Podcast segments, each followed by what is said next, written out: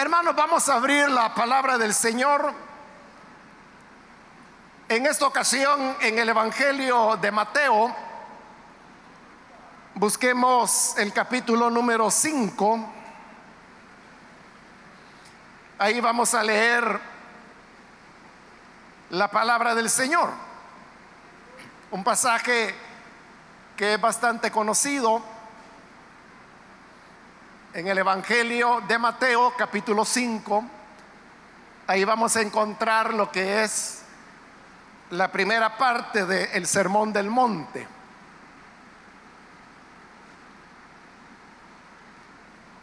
Bien, dice entonces la palabra de Dios en Mateo capítulo 5, versículo 3 en adelante.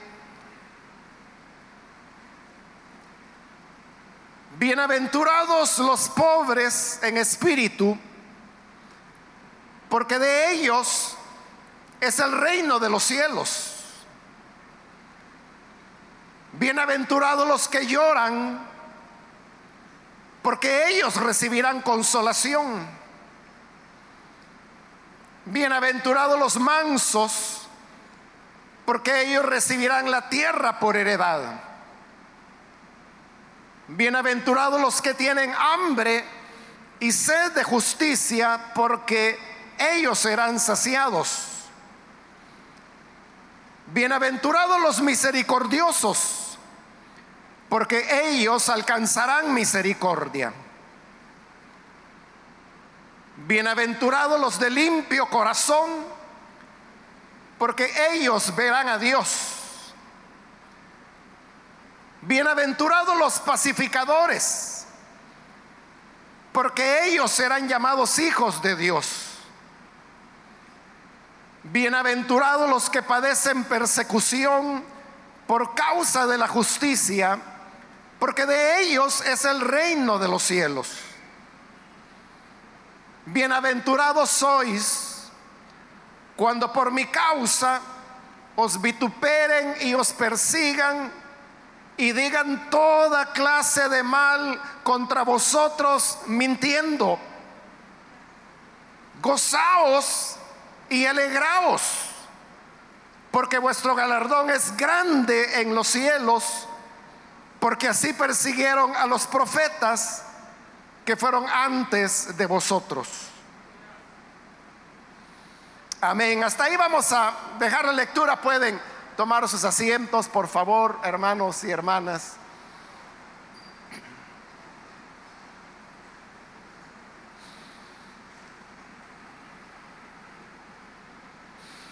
Hermanos, como dije antes de la lectura, esta es la primera parte del Sermón del Monte, esta enseñanza impresionante que el Señor Jesús impartió y que comienza precisamente con las llamadas bienaventuranzas. Se le llama así porque en la lectura usted puede observar cómo cada una de, de las nueve felicidades o dichas que el Señor describe, comienza precisamente con esa palabra bienaventuranza o bienaventurado.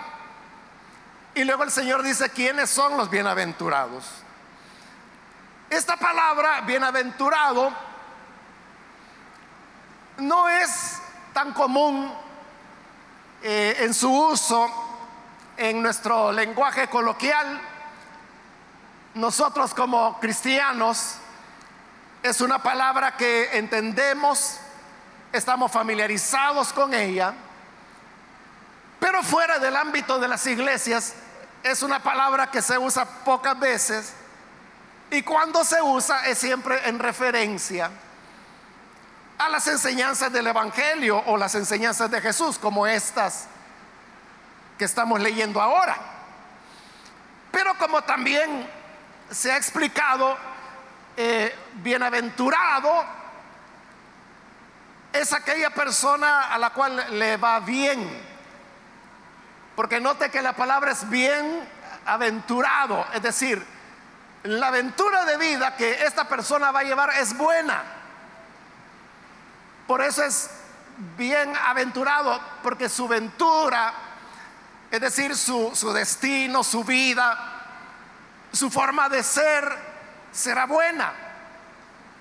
Y desde ese punto de vista es que hay otros, otras traducciones de la Biblia que, por ejemplo, en lugar de bienaventurado usa una palabra que conocemos más, como es la palabra dicha.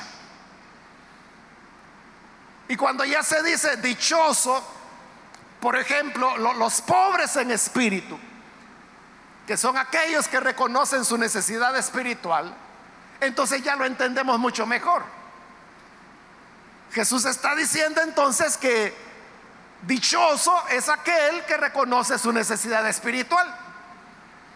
Pero otra manera de entender la palabra también es traduciéndola como felicidad. Felices los pobres en espíritu, es decir, felices los que reconocen su necesidad espiritual. Y por eso es que se ha hecho frecuente, diría yo, es algo que se dice popularmente entre los predicadores, aunque no tiene una base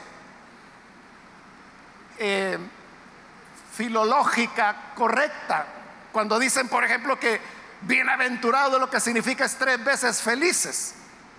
O sea, está bien la idea, pero realmente la palabra bienaventurado no significa tres veces felices. O sea, puede significar felicidad o puede felicitar, significar dicha.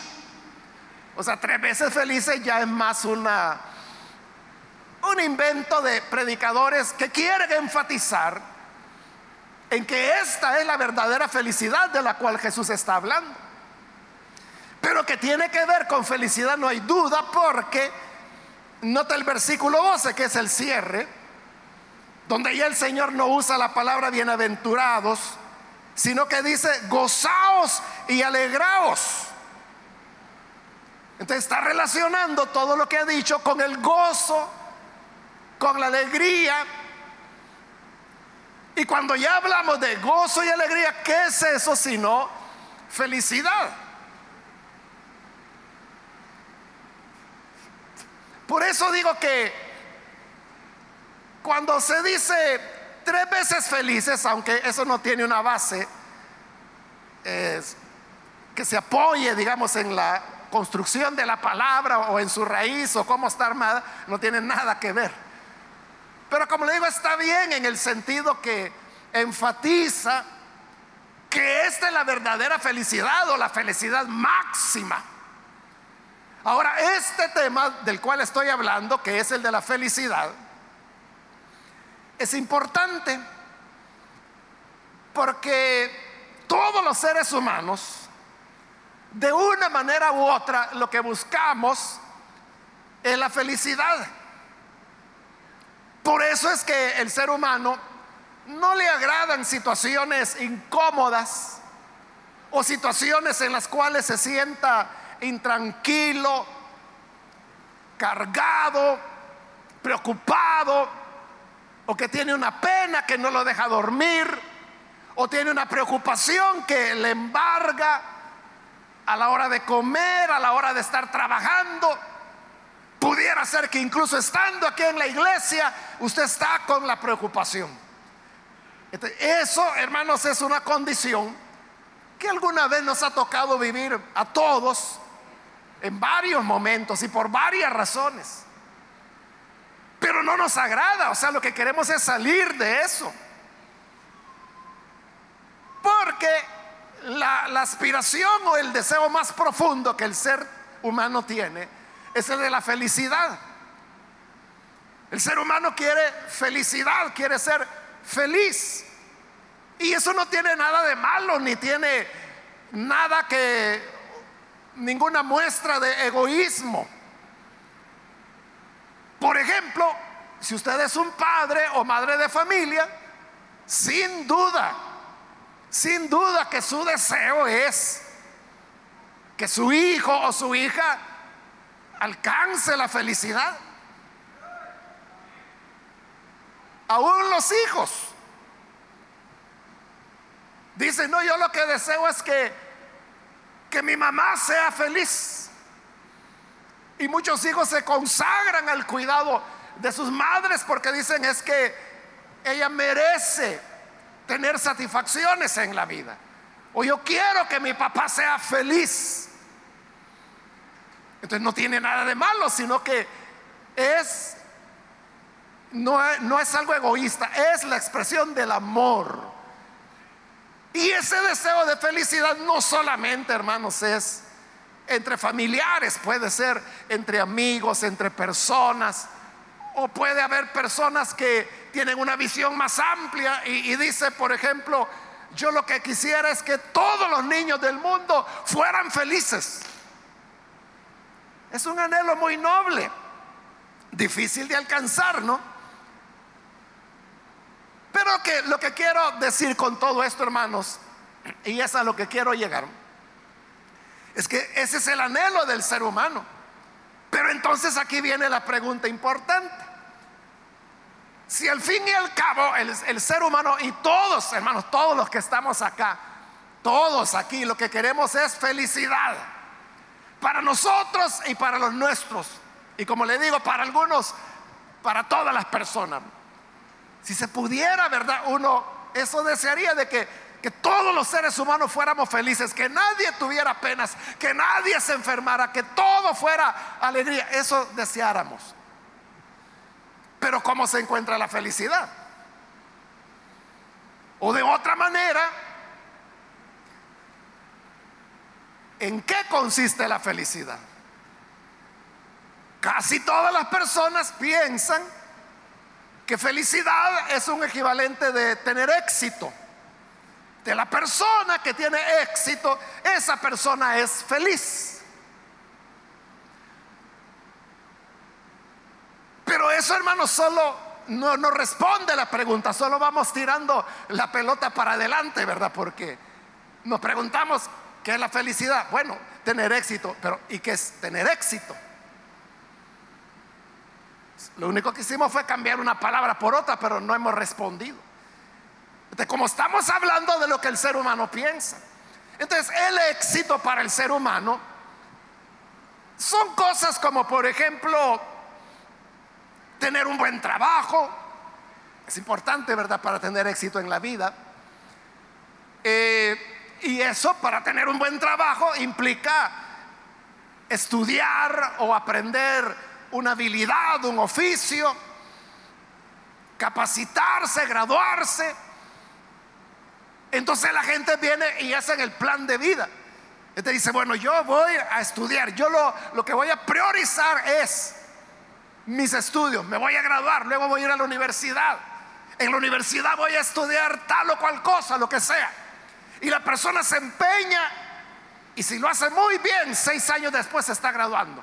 Ahora, ya se graduó y hoy que viene, buscar un trabajo, un trabajo que le dé ingresos exitosos, es decir, que, que le permitan vivir bien, cómodo, tranquilo, con sus necesidades básicas satisfechas. No estamos hablando de ser rico, de ser millonario.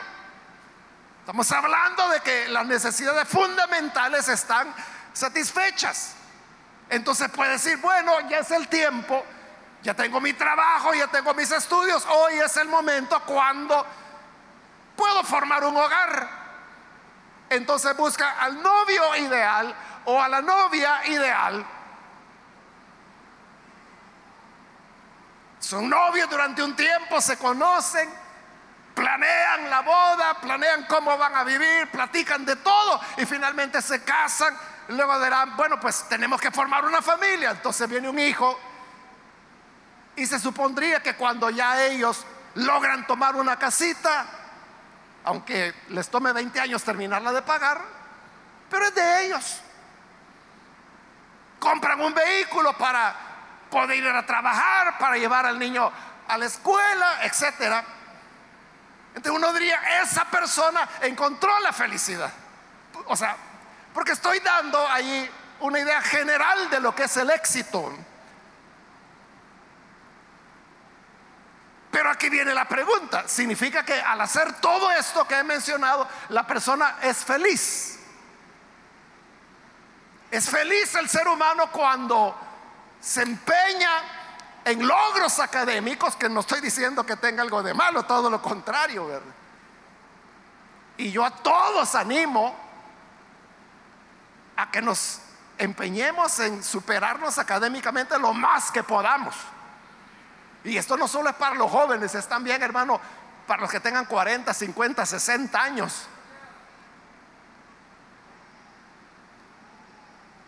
En otros cultos, no, no sé si en este horario, he mencionado que hoy se hace cada vez más frecuente que las universidades tienen carreras que son un poco más cortas para, para personas que están en la etapa que se llama de la madurecencia. La madurecencia va desde los 55 años hasta el final de la vida. ¿Y por qué las universidades están abriendo programas para personas de esas edades? Porque hoy el ser humano vive más. Y no solo vive más, sino que vive mejor. Usted, hermano o hermana, si ya es una persona adulta y ya va a caer, ¿qué digo por adulto? Cuando diga esto. Y es que si usted recuerda cómo eran las personas que tenían 60 años, hace 40 años atrás. O sea, regrese 40 años en el pasado. Y esto significa que usted ya tiene como 50 entonces, ¿verdad? Pero si usted recuerda cómo eran los hombres, las mujeres de 60 años hace cuatro décadas en nuestro país, ¿cómo eran? Eran viejitos, eran viejitas ya. Y uno los veía ya como que estaban cerca del fin. Pero mire ahora, hoy, cuatro décadas después, a un hombre, a una mujer que tenga 60 años, usted no le cree que tenga eso. No, no puede ser. Si usted parece de 40, pues no, tengo 60. Entonces se sorprende la gente. esto, ¿por qué es así? Porque la ciencia médica ha avanzado más, se le puede ayudar más a las personas, hay mejores medicamentos, hay mejor alimentación, hay más conocimiento de cómo comer correctamente, por ejemplo. Algunos no le hacen mucho caso, Pero el que quiera cuidarse, o sea, la expectativa de vida, hermanos, es hoy es 80, 90 años. Entonces, ¿qué sucede? Que cuando un hombre tiene 60 años, significa que todavía le quedan 30 años de vida. ¿Y qué va a hacer? Y es la edad en que se jubila, imagínense. ¿Y qué va a hacer con esas tres décadas de vida que le es casi una vida entera que le queda todavía? Por eso es que las universidades están abriendo esos cursos. No son cursos, son carreras en realidad. Pero lo que sucede es que un hombre o una mujer de 50, 55 años o 60 es una persona que ha aprendido muchísimo de la vida. O sea, no es como el niño o la niña de 18 que llega a la universidad y que no, puede escribir bien todavía, ¿verdad? El hombre, la mujer de 50, 55, 60 años, o sea, tiene ya mucho aprendido, entonces no necesita aprender tantas cosas y también porque algunas de estas personas ya tienen una carrera. Entonces lo que hacen es que luego pueden estudiar otra y por eso es que las universidades están haciendo eso. Entonces, en esto que estoy hablando, me metí en este paréntesis porque le decía de que no es que yo vea en mala educación, al contrario. Yo la veo buena, todos debemos tenerla, y cuando le dije todos, ahí donde me metí en el tema de los mayores, ¿verdad? Pero volviendo, enrollando la pita de nuevo, a lo que estábamos. No es que sea malo el enfocarse académicamente, pero pregúntele a un estudiante que si le gusta. Claro, un estudiante puede decir, sí, esta es mi profesión, la disfruto, esto es lo que yo quería. Bueno, qué bien, pero pregúntele si es feliz. Y le podrá decir, seré feliz cuando me gradúe. O seré feliz cuando termine este trabajo que me han dado cuatro días para terminarlo y apenas voy comenzando. ¿De qué significa estudiar? Significa estrés, significa esfuerzo, significa, hermano, dedicación. ¿Por qué cree usted que a la colitis y a la gastritis le llaman los males del universitario? Pregúntele a cualquier médico o a un enfermero, o sea, no necesita ser médico, a cualquiera le puede preguntar, o sea, ¿qué, provoca la colitis? ¿Qué provoca la gastritis? Son condiciones de estrés, de ansiedad. Entonces, ¿dónde está la felicidad? Y cuando ya la persona tiene un trabajo, es feliz en el trabajo. Incluso estoy hablando de aquel que trabaja en lo que le gusta. O sea, porque hay personas que tienen que trabajar en lo que encuentran, no en lo que les gusta. Pero hablemos de alguien que está trabajando en lo que le gusta. Encuentra satisfacción, lo disfruta. Está, como decimos, en su propio jugo o en su propio caldo. Pero es feliz. Entonces la persona puede decir, bueno, eh, sí, sí, me, me gusta, lo disfruto, pero es feliz. Ah, bueno, pues feliz sería si tuviera estas condiciones, feliz sería si no estuviéramos viviendo esta situación donde de repente una empresa cierra o que el negocio va a quebrar o que la oficina va a cerrar, entonces me mantiene en una incertidumbre. Y entonces, o una persona que tiene una casita, uno diría, bueno, encontró la casita, tiene su problema resuelto, de ahí no lo van a sacar. A menos pues que deje de pagar, pero se supone que estamos hablando de una persona exitosa que puede pagarla. Pero está feliz, está tranquilo. Quizás se pone a pensar, ¿y qué tal si hay un terremoto? ¿Y qué tal si hay una inundación? ¿Y qué tal si hay un incendio? Y se pone a pensar en aquello que no, no lejos, ¿verdad? Porque nuestro país es un país de alto riesgo. Puede poner en riesgo su casa. Entonces siempre hay una zozobra. ¿Qué sucede? Que en la búsqueda de lo que el ser humano cree que es felicidad, lo que encuentra es estrés, angustia, eh, inestabilidad, temores. ¿Y eso es felicidad? Obviamente que no.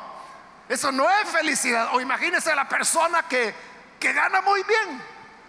Imagínese a alguien, por decir algo, hermano, digamos alguien que gana 3 mil dólares mensuales. Ese es un buen salario muy buen salario, pero pregúntale si es feliz. Y yo le mire, con que me aumentaran 500, diría esa persona, ahí yo estaría bien. Y le aseguro que le van a aumentar los 500 en algún momento. Y usted le vuelve a preguntar, ahora sí es feliz. Es que fíjese que me aumentan, pero me aumentan los gastos también. Entonces, eh, ¿qué es lo que hace verdaderamente feliz al hombre? ¿O es que estamos todos condenados a pasar toda la vida aspirando, anhelando a la felicidad y algo que nunca vamos a tener? Esa es la vida del hombre. Como lo dice Eclesiastés, vanidad de vanidades. Todo es vanidad, como lo traduce otra versión. Es como correr detrás del viento. De la felicidad es como correr detrás del viento. Comienza Eclesiastés, que si acaso fue Salomón quien lo escribió, pues es él el que está diciendo, le di a mi vida todos los placeres. Y habla de todas las riquezas, todas las mujeres que quiso, todos los alimentos, pero no crea que él buscó solo placer, no. Dice que también buscó cultivar los jardines, cultivar las tierras, tener ganado, es decir, se dedicó no solo a coleccionar mujeres, sino que se dedicó a hacer cosas productivas. Y al final de todo, ¿qué es lo que logró? Porque lo que buscaba era la felicidad, la satisfacción. ¿Y qué es lo que encuentra? Al final dice que llega a la conclusión que es como perseguir al viento. Vanidad de vanidades, todo es vanidad. Entonces, somos los seres humanos como condenados por Dios a ser seres que todo el tiempo corremos tras, el viento con la ilusión de poderlo alcanzar, sabiendo que cuando lo alcancemos no lo vamos a poder retener. Ese es el destino del hombre. ¿Es eso lo que Dios quiere? El Señor viene y nos responde que no, que si hay una felicidad y que esa felicidad se puede alcanzar. Pero lo que ocurre es que el concepto real de felicidad es diferente a lo que nosotros imaginamos. Porque lo que nosotros imaginamos, hermanos, es lo que acabo de describir. Algunos tendrán sus variantes, pero en el fondo el ser humano cree que esa es la felicidad. Pero ya vimos que no se encuentra ahí. Salomón llegó a la máxima potencia y él dijo, es como perseguir el viento. Nunca lo alcanzas y si lo alcanzas, no lo puedes detener, no sabes qué hacer con él, se te va a filtrar de las manos. Pero entonces viene Jesús y Él nos dice, ¿qué es la felicidad? Pero yo no voy a tomar, hermano, una por una las nueve, yo creo que son nueve, es una gran discusión de que cuántas bienaventuranzas son. Unos dicen que son siete, otros que son ocho, otros que son nueve, otros que son diez. Yo digo que son nueve, porque así he contado yo, pero las que sean, no la vamos a tomar una por una porque no agotaríamos ni la primera. Pero en esta definición que Jesús está dando de felicidad, todas estas definiciones tienen algo en común. Y ahí es donde se encuentra la clave de lo que el Señor llama bienaventuranza, dicha o felicidad. En primer lugar, todas estas cosas lo que le permiten al ser humano es un sentido de pertenencia. Todos, hermanos, necesitamos pertenecer a algo, a alguien. Es una necesidad del ser humano. Nacemos dentro de una familia. sentimos que pertenecemos a una familia. Cuando la vida va pasando, hay ya una familia más ampliada, los primos, las primas, los tíos. Y uno sabe que pertenece a eso. Y entonces uno dice, yo pertenezco a los Hernández. Otro dice, yo pertenezco a los Fernández. Otro dice, yo pertenezco a los Martínez. Es su pertenencia, pero más adelante en la vida pertenecemos a una escuela. Dentro de la escuela pertenecemos a un grado. Pertenecemos a una iglesia, pertenecemos a un vecindario, pertenecemos a una ciudad. De la gente dice, soy vicentino. O el otro dice, yo soy isalqueño. Es un sentido de pertenencia. ¿Por qué el hombre es así? Porque necesita pertenecer a algo. Pero cuando el ser humano no tiene lazos de pertenencia, ahí es donde comienzan los problemas para él. Este día, hoy, uno de los periódicos de nuestro país publica un, es una, sí, un estudio del Ministerio de Salud que se hizo el año pasado sobre salud mental. Y llama la atención que este estudio del Ministerio de Salud dice que el 50%, imagínense, el 50% de los adolescentes en El Salvador viven crisis de ansiedad. El 50%, la mitad. Es terrible. O sea, estamos, bueno, como esta es una cuestión médica, ¿verdad? En realidad el estudio es hecho por, se llama Instituto de salud mental se llama, que antes era un departamento. Se llamaba Departamento de Salud Mental del Ministerio de Salud. Hoy le han cambiado el nombre y le han puesto instituto, pero ha de ser lo mismo. Entonces, son médicos los que han hecho el estudio. Ellos dicen, esta es una situación gravísima, dicen ellos. Esto amerita, pero una acción de emergencia, pero ya hay que atender esto. Pero no solo eso, el mismo estudio dice que el 30% de los adolescentes, y me estoy enfocando en los adolescentes porque es un estudio que va desde los 3 años, en salvadoreños desde los 3 años hasta más de 60.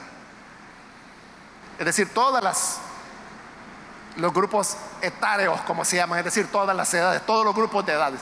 Pero los que salen peor son los adolescentes, por eso me estoy enfocando en ellos. El 30% de los adolescentes tienen cuadros depresivos completos, le llaman ellos. Una depresión completa es cuando la persona hasta se quiere quitar la vida. El 30%, estamos hablando que uno de cada tres jóvenes vive depresión. Y cuando se investiga por qué, por qué están ansiosos, por qué están deprimidos, hermano, el resultado es abrumador.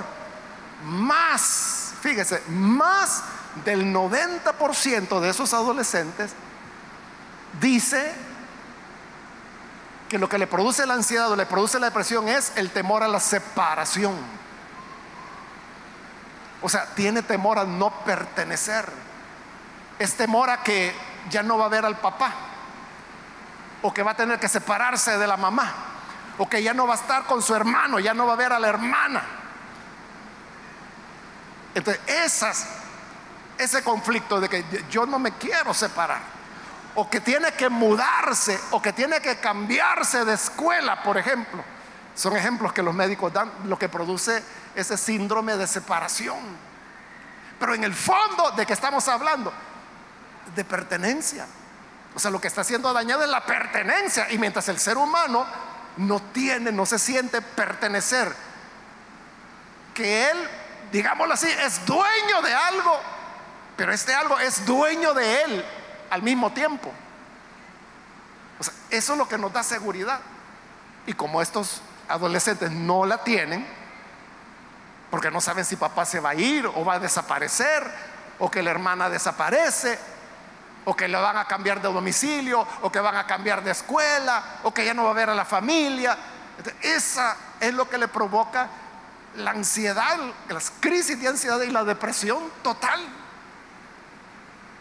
En adolescentes que debería, que uno dice, si es la etapa más feliz de la vida, es lo que uno dice, ¿verdad? Usted le dice a sus hijos, a su hija, no, mira, yo quisiera estar en tu lugar si vos no tenés que afligirte de nada, solo por estudiar y salir adelante. Y en realidad la adolescencia es una etapa hermosa de la vida. Pero nuestros jóvenes están en condiciones tristes, es lamentable. Yo me asusté cuando leí eso. Repasé los datos porque pensé que yo me había equivocado, pero así dice. Hay mucha más información, usted la puede buscar si le interesa. En uno de los periódicos de hoy, hoy domingo, hoy salió eso. Entonces, para que podamos tener verdadera felicidad, necesitamos pertenecer. Y eso es lo que Jesús está ofreciendo. Grupos de pertenencia, porque habla de los pobres en espíritu, que dijimos son los que reconocen su necesidad espiritual, los que lloran, los mansos, los que anhelan la justicia como que si fuera su comida y como que si fuera su agua. Los misericordiosos, los de limpio corazón, los pacificadores, los que padecen persecución por causa de la justicia, los que son insultados, los que son ofendidos. Son grupos de personas que el Señor dice que ellos alcanzan la felicidad, ellos son los bienaventurados. Pero ¿por qué? Porque encuentran pertenencia entre ellos. ¿Por qué cree usted que los lazos dentro de las iglesias son más estrechos a veces que con la familia. ¿Cuál es la diferencia? La diferencia es que en las iglesias tenemos algo en común. Y es que todos, todas, no importa dónde usted vive, cómo se llama, dónde trabaja, o si solo estudia, o no trabaja, no estudia tampoco, no importa. Pero tenemos algo en común. Y es que todos nos reconocemos necesitados de Dios. Todos decimos sin Dios yo no soy nada.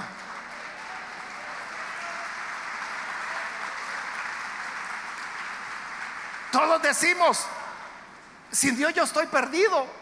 Solo Él puede perdonar mi pecado. Solo Él puede levantarme de mi miseria. O sea, eso lo piensa la hermana, el hermano, la joven, la anciana, todos los que estamos aquí. ¿Qué es eso? Pertenencia. Pertenecemos al grupo de los pobres en espíritu. Porque no es el orgullo el que nos mueve a estar acá, es el reconocimiento de la necesidad. Pero un segundo elemento, hermanos, para la felicidad es el tener un sentido de propósito en la vida.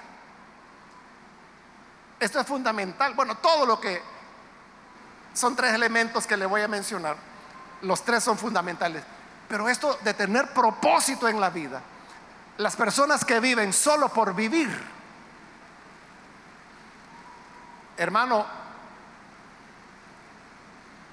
no, no alcanzan la felicidad, porque no tienen metas. Ahora, usted puede decir, pero si yo me pongo una meta, eso lo que me va a poner es ansiedad, eso lo que me va a poner es carga, porque yo voy a querer estar luchando y luchando y luchando por alcanzar la meta. Mejor no tener metas, así no me preocupo de nada.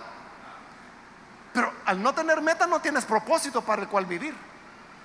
Entonces tú no sabes si te vas acercando, si te vas alejando, o si ya llegaste, o si ya te pasaste, o si cada vez está más lejos la meta. No lo sabes. Entonces es una vida sin sentido, sin propósito. El ser humano necesita tener un propósito. ¿Qué quiero yo alcanzar en la vida? ¿Qué es lo que yo anhelo? ¿Qué quiere usted para sus hijos? Usted ha de tener sueños con sus hijos. Usted ha de pensar, bueno, yo para mi hija, yo quiero lo mejor, yo quiero verla que ella se pueda desempeñar sola en la vida. Yo lo que quiero es que ella no necesite de nadie, que ella tenga la capacidad de valerse por sí misma. Usted tiene un propósito con su hija. Pero si usted dijera, ¿y cuál es su propósito con su hija? Ah, pues lo que Dios diga. ¿Y qué es lo que Dios dice? Pues no sé, Él va a decir. Y para mientras que vamos a hacer, no, pues esperar que lo que Dios diga, ahí va, ahí vamos pasándola. No tiene a dónde ir. Porque cuando tenemos un propósito, eso le da sentido a la vida. O no ha llegado un momento cuando usted se pregunta, y esto no tiene que respondérselo a nadie, respóndaselo usted ahí solo. ¿No han habido momentos en su vida cuando usted se ha preguntado, ¿y yo para qué vivo? O otra forma de hacer la pregunta sería, ¿cuál es el propósito de la vida? O sea, ¿para qué es la vida? ¿Y yo para qué vine acá? ¿Cuál es el sentido de la vida? Si somos como todos los animales, no los animales, sino que los seres vivos, todos los seres vivos nacen, crecen, se multiplican y mueren. Entonces, si el ser humano existe porque nació y luego tiene que crecer y luego se multiplica y luego que se multiplicó se murió. Y eso fue todo, e-, eso es todo en la vida. No hay otro sentido, no hay otro propósito. Si usted se ha hecho esa pregunta, allí usted puede entender la importancia del propósito en las bienaventuranzas, cuando Jesús dice, ¿quiénes son los felices? Él, todos estos grupos que menciona, todos tienen propósito. Reconocer su necesidad espiritual, Los que lloran, que no es llorar por llorar solamente, sino que es llorar porque reconocen su necesidad espiritual. Los que son mansos, los que son misericordiosos, obviamente su propósito en la vida es hacer misericordia. Los que son limpios de corazón, su propósito en la vida es que todo lo ven con limpieza. Los que son pacificadores, otras traducciones dicen los que trabajan por la paz, dicen. Tienen un propósito, es la paz. Los que padecen persecución por causa de la justicia son buscadores de la justicia. Porque hay gente que dice, mire, justicia nunca va a haber, justicia va a haber hasta que Cristo venga. Así que yo no me meto en esas cosas.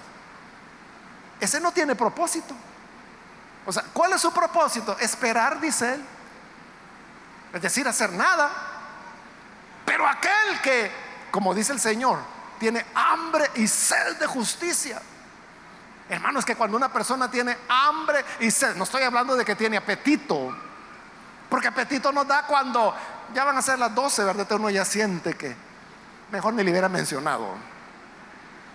Eso es apetito, porque perfectamente usted puede pasar sin almorzar, sin cenar. Y mañana podría no desayunar y no volver a almorzar. Pero cuando ya vaya por el tercer, cuarto día sin comer, eso es hambre. Eso es hambre. Entonces, cuando la persona tiene hambre, hermano, se rebusca. Entonces Jesús dijo, felices los que tienen hambre y sed de justicia. Entonces, la justicia es su propósito en la vida. Por eso luchan, por eso pelean. Esto trae riesgos, por supuesto. Porque al hombre no le gusta lo justo. Y por eso dice también dichosos. Cuando digan toda clase de vituperios, insultos, cuando los persigan, cuando digan todas las cosas malas de ustedes, mintiendo. Pero ¿por qué alguien tendría que mentir diciendo cosas malas de nosotros? porque no le agrada lo que estamos diciendo. No le agrada que estemos señalando lo justo. Entonces, ¿hay un precio que pagar? Sí, hay un precio que pagar. Pero eso de que tengo un propósito en la vida, eso me da mi satisfacción. Y ahí no importa, hermano, si tengo casa o no tengo casa, si tengo carro o no tengo carro, o que si se arruinó, o que si me lo robaron, que si hubo un terremoto o vino la correntada y mi casa se fue al barranco, yo voy a ser feliz. Porque mi propósito no me lo han cambiado. Mi propósito sigue firme y ese propósito es el que me permite alcanzar la felicidad de la cual Jesús hablaba. Y termino, hermanos, con el tercer elemento, que es trascendencia. El ser humano quiere trascender.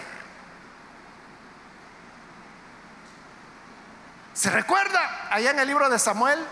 Eh, Absalón, el hijo de, de David. Inicialmente él no se había casado, no tenía hijos. A pesar de que era un muchacho, bueno, hijo del rey, un príncipe, para empezar, ¿verdad? Luego era fuerte, hermoso. Dice la Biblia que usaba el pelo largo y que cuando se lo cortaba, ahorita no me recuerdo, pero pesaba varias libras, o sea, tenía una cabellera abundante. Era un mango el hombre. Y no se había casado. Y él decía, quizás me voy a morir y no voy a tener hijos. Y podía casarse con quien él quisiera, pero a saber qué le pasaba. Quizás por estar envidiando el trono de su padre. Pero ¿qué hizo Absalón? Absalón dijo, bueno, como no tengo hijos, mandó a construir una gran columna. Y le puso la columna de Absalón. Le dijo, vaya, si me muero, la gente no me va a olvidar porque cuando vean la columna van a decir, ah, la columna de Absalón. Y, y el niño, papi, ¿por qué se llama la columna de Absalón? Ah, porque era un hijo del rey que nunca se casó, no tuvo hijos. Y para que lo recordaran, él mandó a construir la columna. ¿Qué era lo que Absalón quería? Trascendencia. No ser olvidado. No quedar en el anonimato. Entonces todos, hermanos, queremos tener trascendencia. Usted puede decir, no, yo sé que un día me voy a morir, claro. Bien dicho, es cierto. Todos nos vamos a morir un día, pero ¿cómo se quiere morir usted? Usted puede decir, bueno, yo quisiera rodeado de mi familia, yo quisiera morirme ya con mis hijos grandes, formados. Me, gustaría conocer a mis nietos, mis nietas y verlos que llevan por lo menos a bachillerato. Allí yo me iría feliz. Pero ¿qué está buscando ahí? Trascender. Quiere que lo recuerden. No quiere estar solo. No quiere pasar como un don nadie en la vida. Pero ¿qué sucede con aquellas personas que todos los días, todos los días, hermanos, en los diversos cementerios de los diversos municipios que hay en nuestro país, todos los días se sepulta gente como desconocida, que son fosas comunes. Los cementerios tienen grandes fosas y ahí van colocando los cuerpos de aquellos que no apareció nunca, familiar ni nada. Y los entierran sin caja. O sea, son los únicos. Yo creo que eso debe ser legal, ¿verdad? De que los únicos que pueden ser enterrados sin caja. Porque usted sabe que nadie puede ser sepultado sin un ataúd. Pero ellos sí, así, envueltos a veces en sábana, ahí los tiran. A veces en bolsas, dependiendo cómo hayan muerto. O sea, esos pobres hermanos, ni siquiera un petate se pudieron llevar. Entonces uno dice, bueno, qué triste. Qué triste terminar así. Entonces el ser humano quiere trascendencia. ¿Y qué es lo que Jesús está ofreciendo acá? Eso. Él dice, los que van a trascender son los pobres en espíritu.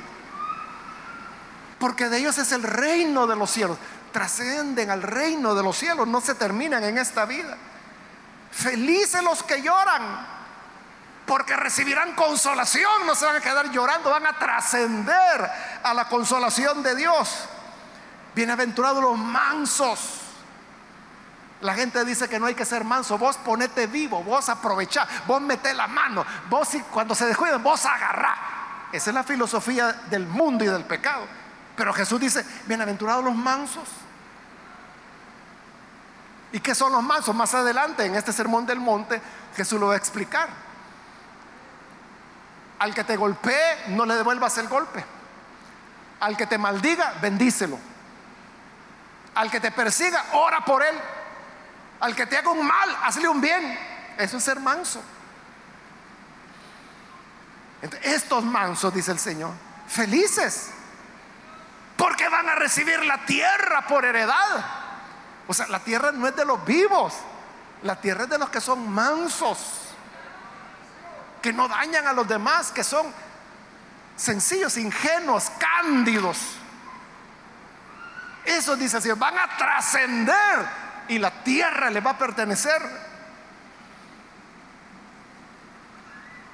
Dichosos los que tienen hambre y sed de justicia, porque van a ser satisfechos, o sea, su sed será satisfecha. La justicia que buscan la van a alcanzar, la van a encontrar, es trascendencia los de limpio corazón, porque verán a Dios. Los pacificadores, porque serán llamados hijos de Dios. Los que padecen persecución, porque de ellos es el reino de los cielos. Los que son vituperados, perseguidos, gócense y alegrense, dice el Señor, porque es grande su galardón en los cielos. Eso es trascendencia. Y aún más dice, porque así persiguieron a los profetas que fueron antes de vosotros. Eso es trascendencia. ¿Por qué los profetas trascendieron?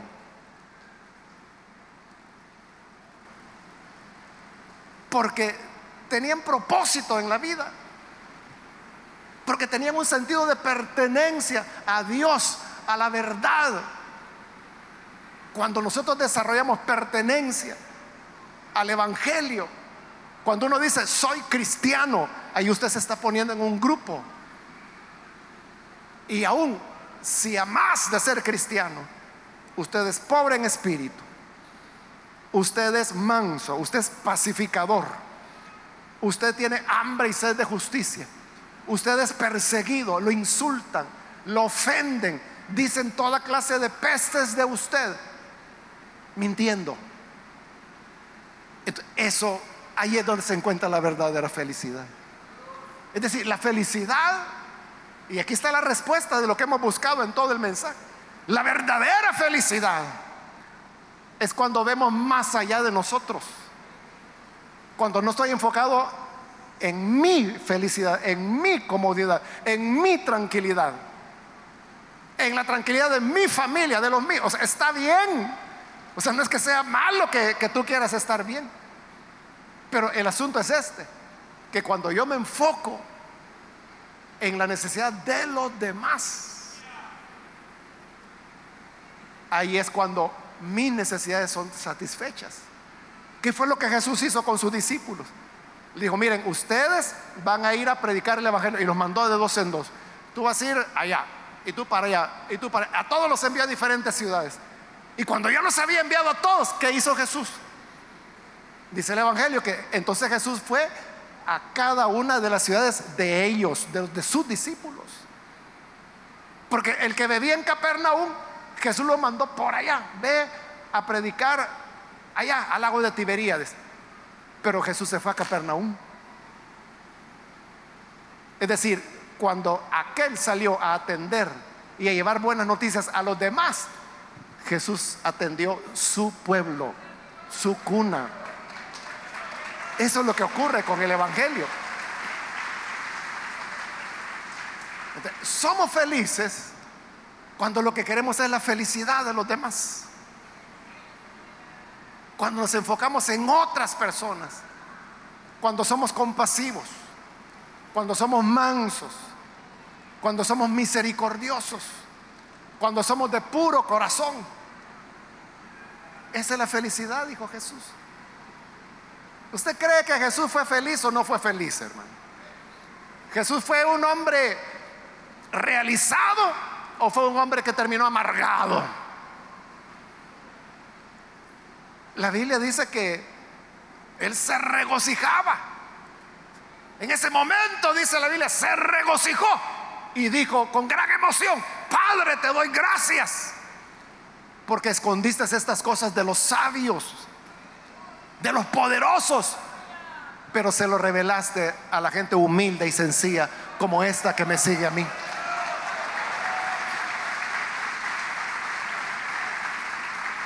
Esa era la felicidad. Eso es lo que hacía que Jesús se regocijara. Pero ¿qué era? ¿Que era rico? No. ¿Que compró una casa? No. ¿Que era millonario? Mucho menos, ¿verdad? ¿O que era poderoso? No. O sea, poderoso, digo mundanamente, era poderoso en el Señor, en la palabra, por supuesto. Pero digo poderoso mundanamente, es decir, era un príncipe, era un rey, era un emperador. No. ¿En qué se regocijaba? En ver a aquellos a quienes él ayudaba, a quienes enseñaba, a quienes sanaba, a quienes le echaba fuera los demonios. Estos que creen en mí. Es lo que lo hacía regocijarse y alabar al Padre y decirle gracias, Padre. O sea, no gracias porque me diste la casa que te pedía. Gracias porque mi hija se graduó. No, Señor, gracias porque estas cosas que ignoran los sabios, ignoran los poderosos, a estos pequeñitos se los ha revelado.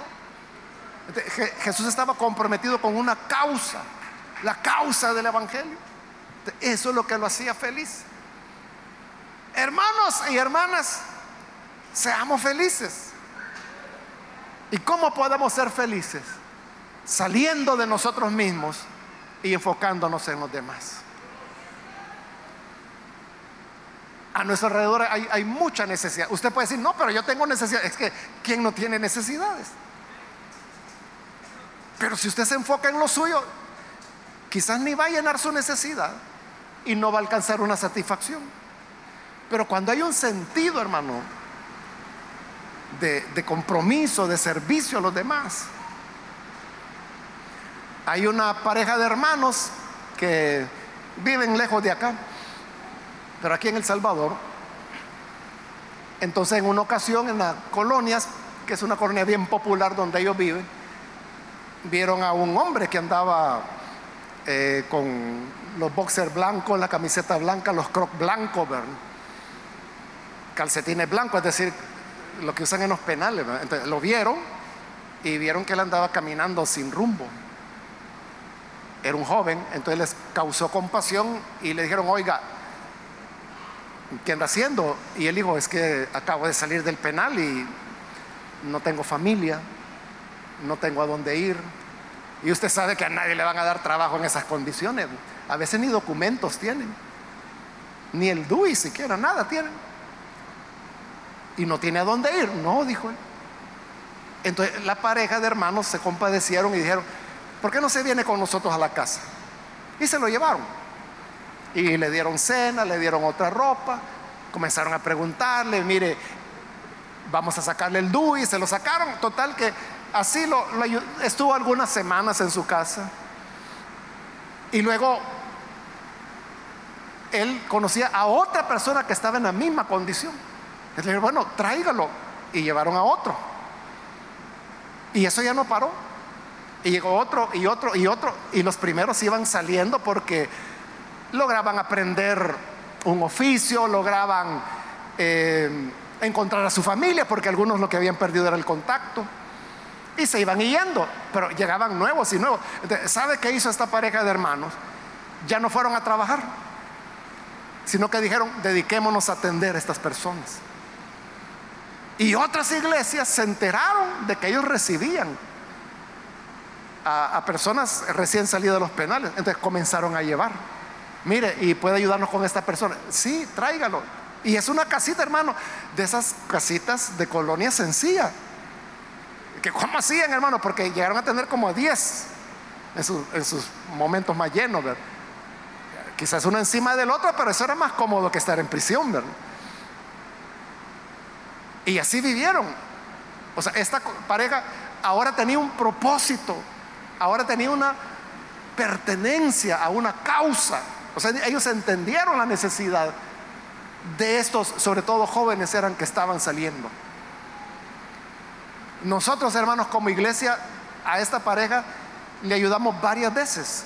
Le dábamos donaciones de grano, de arroz, de frijoles, porque eran hermanos que por la fe estaban haciendo todo. Ellos no tenían un presupuesto, no pertenecían, simplemente tuvieron corazón de hacerlo. Y eso duró varios años y varias veces nosotros enviábamos donaciones, que papel higiénico eh, y sobre todo era comida, porque eran varias personas las que estaban ahí. Esta pareja de la cual le hablo, tienen un propósito, tienen una pertenencia, van a trascender, porque todos estos hombres que han pasado por ahí, todos los van a recordar, sus nombres van a ser conocidos. Como dijo el Señor, aunque sea un vaso de agua que den a uno de estos pequeños, no van a perder su recompensa. Eso es trascendencia, hermano. Pero si uno está enfocado eh, en, lo mío y que no, y que está caro esto, y que no sé qué, no, yo decirle a la maestra que no te esté pidiendo nada, que yo no puedo estarte comprando todas esas cartulinas que te piden. Jamás va a encontrar la felicidad. Pero pudiera ser que usted se enfocara de otra manera. Y diría, bueno, esta necesidad que yo tengo, que no puedo comprar las cartulinas, la han de tener los demás padres de la escuela. Entonces, ¿por qué no hacemos algo para que alguien nos ayude? O vayamos a la alcaldía, o hagamos una gestión, o reunámonos con los padres para ver de qué manera tenemos los materiales que nuestros hijos necesitan para estudiar. Eso cambia totalmente el enfoque. Es decir, uno puede pasar lamentándose o enojado por las cosas o proponerse cambiar las cosas. Y eso le va a dar la verdadera felicidad. A eso me refiero, hermanos, cuando digo, seamos felices, pero felices a la manera del Señor. Pueden decir amén, hermanos. Vamos a orar, vamos a cerrar nuestros ojos.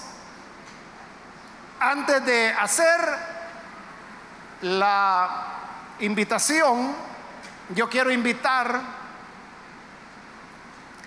Si hay con nosotros amigos o amigas que todavía no han recibido al Señor Jesús como su Salvador.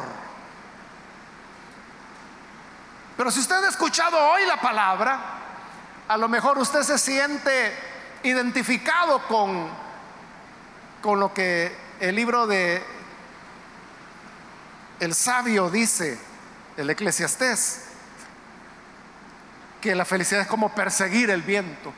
Y a lo mejor usted está agotado, agotada en busca de la felicidad, pensando que quizás si voy a comer a tal lugar, o si voy a pasear a tal otro lugar, o si yo conociera a tal persona sería feliz. Y es como correr detrás del viento. Pero si usted hoy quiere encontrar la verdadera felicidad que está en Jesús, la primera de las bienaventuranzas, la primera de las dichas, la primera de las felicidades, dice los que son pobres en espíritu. Y le he estado diciendo que eso lo que significa es los que reconocen su necesidad espiritual. Si usted hoy reconoce su necesidad espiritual, yo quiero invitarle para que no deje pasar este momento y pueda recibir al Hijo de Dios. Si usted necesita hacerlo, por favor, en el lugar donde está, póngase en pie. Póngase en pie en el lugar donde está, en señal que desea recibir al Hijo de Dios. Y vamos a orar por usted. Cualquier amigo o amiga que necesita hoy venir para recibir al buen Salvador, póngase en pie. Muy bien, aquí en medio hay una jovencita que viene, Dios la bendiga, bienvenida. Alguien más que necesita pasar puede ponerse en pie. Si se encuentra en la parte de arriba puede ponerse en pie y vamos a orar por usted. ¿Hay alguien más que necesita pasar? Venga. Acérquese, póngase en pie. Quiero ganar tiempo, hermanos, pero si hay alguien que necesita reconciliarse, también puede ponerse en pie en este momento. Algún hermano o hermana que se alejó del Señor. ¿Qué encontró en su alejamiento? Es como perseguir el viento, sin fin, sin propósito pero ahora usted puede reconciliarse. Muy bien, aquí hay un hombre que pasa, Dios lo bendiga, bienvenido. Alguien más que necesita venir puede ponerse en pie. Hay otro amigo, amiga, que necesita venir al Señor por primera vez. O hermano, hermana que necesita reconciliarse, póngase en pie también. Y venga, vamos a orar.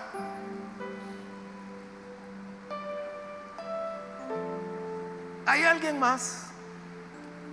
Voy a terminar ahora mismo, hago el llamado final, aprovechelo. Si hay alguien más que necesita venir al Señor por primera vez o necesita reconciliarse, póngase en pie. Y esta fue la última invitación y vamos a orar.